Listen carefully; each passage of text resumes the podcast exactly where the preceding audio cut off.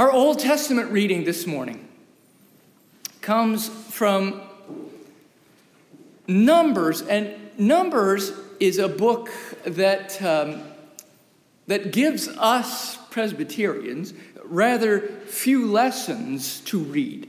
Uh, but this week, I'm happy to report, uh, Numbers is the source of our Old Testament reading, and so I would invite you to, to listen for uh, some, some words from God from a, an unfamiliar text to most of us. It is the 11th chapter, verses 24 through 30, and there it is written So Moses went out and told the people the words of the Lord, and he gathered the 70 men of the elders of the people. That's a big session. And he gathered them around the tabernacle. Then the Lord came down in the cloud and spoke to him, and took the Spirit that was upon him, Moses, and placed the same upon the 70 elders. And it happened when the Spirit rested upon them that they prophesied, although they never did so again. But two men had remained in the camp. The name of one was Eldad, and the name of the other Medad, and the Spirit rested upon them. Now, they were among those listed, but who had not gone out to the tabernacle, yet they prophesied in the camp. And a young man ran and told Moses and said, Eldad and Medad are prophesying in the camp. So Joshua, the son of Nun, Moses' assistant, one of his choice men, answered and said, Moses, my Lord, forbid them.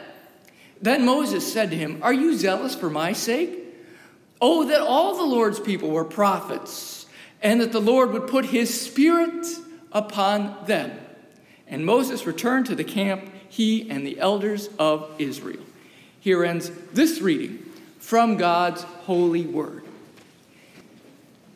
Our New Testament reading for this morning, this day of Pentecost, is the account in the second chapter of Acts of the coming of the Spirit upon those eagerly waiting in Jerusalem. I invite you to listen for a word from the Lord as it is there written. When the day of Pentecost had come, they were all gathered in one place, and suddenly from heaven there came a sound like the rush of a violent wind, and it filled the entire house where they were sitting. Divided tongues as of fire appeared among them, and a tongue rested on each of them. All of them were filled with the Holy Spirit and began to speak in other languages as the Spirit gave them ability. Now, there were devout Jews from every nation under heaven living in Jerusalem, and at this sound, the crowd gathered and was bewildered because each one heard them speaking in the native language of each. Amazed and astonished, they asked, Are, are not all those who are speaking Galileans? And how is it that we hear each of us in our own native language? Parthians, Medes, Elamites, residents of Mesopotamia, Judea and Cappadocia, Pontus and Asia, Phrygia and Pamphylia, Egypt and the parts of Libya belonging to Cyrene, and visitors from Rome, both Jews and proselytes. Cretans and Arabs, in our own language, we hear them speaking about God's deeds of power. All were amazed and perplexed, saying to one another, What does this mean? But others sneered and said, They are filled with new wine. But Peter, standing with the eleven, raised his voice and addressed them Men of Judea and all who live in Jerusalem, let this be known to you and listen to what I say. Indeed, these are not drunk, as you suppose for it's only nine o'clock in the morning. No, this is what was spoken of through the prophet Joel. In the last days it will be, God declares, that I will pour out my spirit upon all flesh. And your sons and your daughters shall prophesy, and your young men shall see visions, and your old men shall dream dreams. Even upon my slaves, both men and women, in those days I will pour out my spirit, and they shall prophesy. And I will show portents in the heaven above, and signs on the earth below blood, and fire, and smoky mist. The sun shall be turned to darkness the moon to blood before the coming of the Lord's great and glorious day. Then everyone who calls on the name of the Lord shall be saved. Here ends this reading from God's holy word. This image of the Holy Spirit as it's coming to be present on, in, and with the people of God, it was not without precedent. When 50 days after the death of Jesus, the disciples experienced the transformative miracle that forever was to change their ministry. As we read in scripture accounts as far back as the time of Moses, as we did just a few minutes ago, the Spirit of the living God has been gifted to chosen people in accordance with divine purposes. What made the New Testament account in the second chapter of the book of Acts so novel was that it marked a new thing in the habits of the Spirit. For up until this time, when the Lord had bestowed his Spirit upon someone, it was done for a limited amount of time, long enough so that they were able to accomplish a particular task they had been given. In the account from the book of Numbers, it's to enlighten the session of the day, those of the elders of Israel who were called to make wise, informed decisions to make for a better old covenant life. They were apportioned the Spirit so that each one could prophesy in a, a one off event.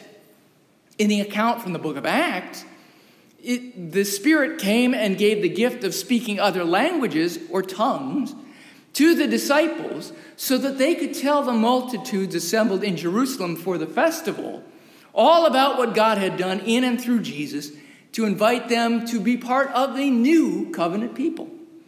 However, unlike in the former instance, and indeed in every other recorded instance up until the latter, the gift of the bestowal of the Spirit of God upon this group it wasn't a limited time engagement. Now, perhaps this was so because the coming of the Son had to precede the coming of the Spirit. One could make that argument based on some of the things Jesus said in the Gospels. Or maybe it was on account of God choosing not to speak through clouds of smoke by day and pillars of fire by night any longer. But whatever the divine reasoning was behind this extraordinary new state of affairs, this is some of what the abiding of the Spirit meant and some of what it means. First, Pentecost. It's been dubbed the birthday of the church.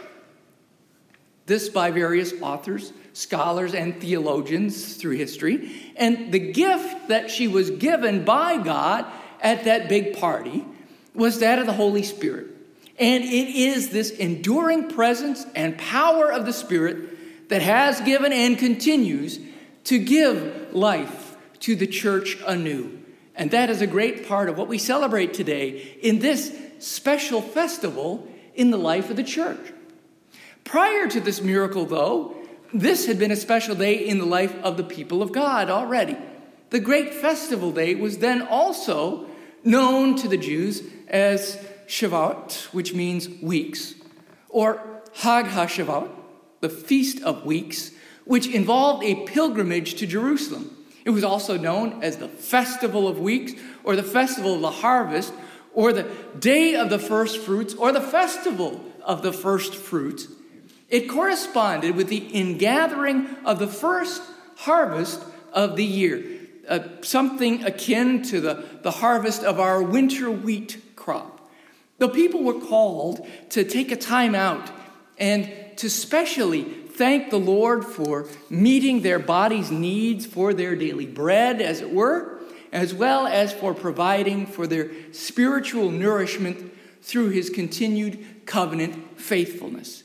In the instructions from Deuteronomy describing the celebration of this occasion, it is written, So you shall rejoice in every good thing which the Lord your God has given to you, and your house you and the Levite and the stranger who is among you. Did you catch that? The call from God to rejoice? Maybe the people didn't feel particularly joyful at that particular moment. Maybe an invasion of locusts had decimated the crop. Maybe there was a drought in the land. Maybe there had been flooding rains or a hailstorm or a plague upon the land. Whatever the external conditions, the call is for a joyful spirit with which to praise God, from whom all blessings flow, regardless of whatever momentary affliction we are enduring. After all, it's not just for this year's returns that we are thanking God, but for all that He has done for us individually and corporately as the people of God. That's the sort of gratitude that this festival engendered among the Jews. In a book written about the festival of Pentecost, the authors speak to the faith of farmers as having to be particularly strong, as they are at the mercy of the elements to determine whether this will be a successful or a less than successful season. The ritual of planting and tending and hoping until the harvest lured many to seek some extra insurance along the way, often in the form of idol worship. The land of Canaan was home to Baal, the native god of fertility, and so it wouldn't have been uncommon for them to have served not just the God of Moses, but to also offer some sort of worship and sacrifice on the side there to Baal, just, just to be safe. Hmm? The, the following observation appears in their book. There was no history in the Canaanite religion, and no destiny either. Only the yearly cycle, then another yearly cycle, and then another. Their elaborate rites did not look back to a past redemption, nor did it look forward to a future with God but only to the annual cycle of rain and growth. We see this, they say, in our own time, in the philosophy of living only for today, with little or no regard for history and little sense of destiny. In the modern and postmodern world, just surviving the present, whether it's urban life or the life of the farmer, is all consuming. This generation distrusts the past and despairs of the future. How different is the viewpoint of the Christian? We know where we came from and we know where we are headed. Indeed, we should know, we ought to know, but sometimes, or maybe more than sometimes, we have a bit of trouble knowing and remembering. Uh, I think that one of the greatest gifts that we have, thanks to the presence of the Holy Spirit as it continues to abide with us, is that knowing and that reminding has come to us thanks to this third leg of the Trinity. In this sense, the coming of the Holy Spirit was in itself a first fruit gift from God that marked the beginning, the beginning of a new chapter of his work in the world in and through Christ's followers, who collectively would become the church. It's probably not a coincidence that the days between the Passover and Pentecost was the square of a perfect number seven. Seven weeks of seven days brings us from the end of one observance through the days between, and then up to the next, which is marked on day 50 from the Greek, which we know as Pentecost. According to Jewish traditions, it was on this very important day that the Lord gave the law to Moses for his people. Two of the primary reasons theologians propose this was done was to, to help the people remember who God is and to give them guidance for knowing and living into the people that God had made them to be, separate and distinct from among all the other nations, all the other peoples of the earth. And this morning's account of the coming of the Spirit upon the disciples gathered there in Jerusalem on the first Pentecost since Jesus' death reinforces the notion of God's desire for his people both to remember and to act. The multilingual evangelistic address given by the apostles was a tour de force of God's power. The Spirit had gifted them the ability to speak and to be heard by a diverse audience so that the awesome works of the Lord from of old until this day could be recounted and re understood. And then Peter, Peter, of all people, the one who had lied about knowing Jesus and abandoned him in his time of trial, this same Peter came forward to loudly and boldly proclaim before all Jerusalem that the time had now come for God to fulfill the promise that he had made to his people through the prophet Joel. Look at what God had done. Remember what God has promised he will do.